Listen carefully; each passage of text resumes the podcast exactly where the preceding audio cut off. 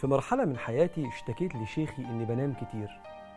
فسكت لحظات بعدين طلب مني التوبة. لو كنت سخرت من حد بينام كتير. في الأول أنا أنكرت وبعدين فكرت بعمق لوحدي.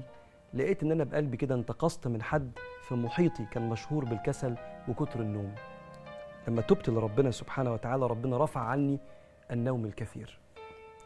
من رحمة ربنا سبحانه وتعالى إن لو حد فينا بيمارس بعض الأخلاق المذمومة في المجتمع ومش حاسس بأذيته للناس إن ربنا يدوقه من الخلق ده عشان يبدأ يحس.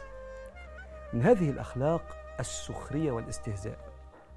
أصل السخرية والاستهزاء هي حالة مركبة من التعالي. إنسان شايف نفسه أفضل من الشخص اللي بيتريق عليه وكمان شايف نفسه في مأمن إنه يصاب بالحاجة اللي بيتريق عليها دي. وده شيء مجرب. لو فتحت قلبك كده وذاكرتك هتشوف إنك أنت حصل معاك أو مع غيرك إن اللي اتريقت عليه في غيرك دقته في نفسك.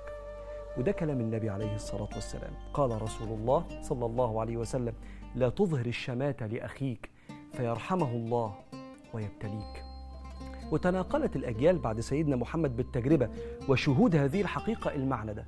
أحد التابعين يقول عيرت رجلا فقلت له يا مفلس فأفلست بعدها بمدة. وده من رحمة ربنا.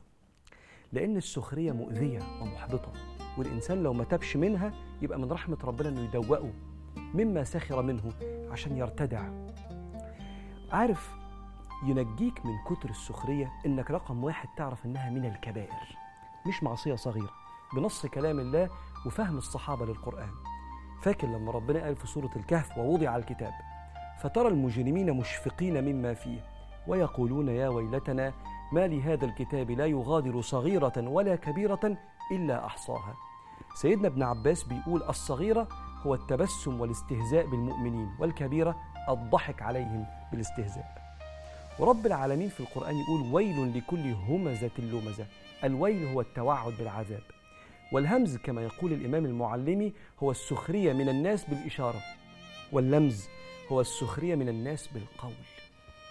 فأول حاجة لازم تعرف إن السخرية والاستهزاء من الكبائر.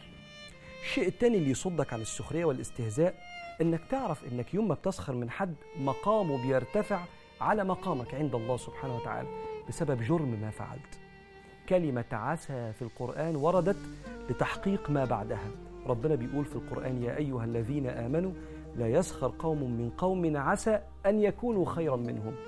فيا فرحتي اتريقت على حد وضحكت فارتفع مقامه عند الله ونزل أنا مقامي بسبب جرم ما فعلت من السخرية وهي من الكبائر. الشيء الثالث اللي يصدك عن كثرة السخرية والاستهزاء إنك تنفذ وصية سيدنا أبو الدرداء.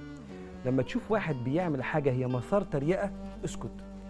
واحمد ربنا إن ربنا عافاك. قال لا تسبوا أخاكم واحمدوا الله الذي عافاكم. فاللهم يا رب العالمين كما حسنت خلقتنا حسن أخلاقنا.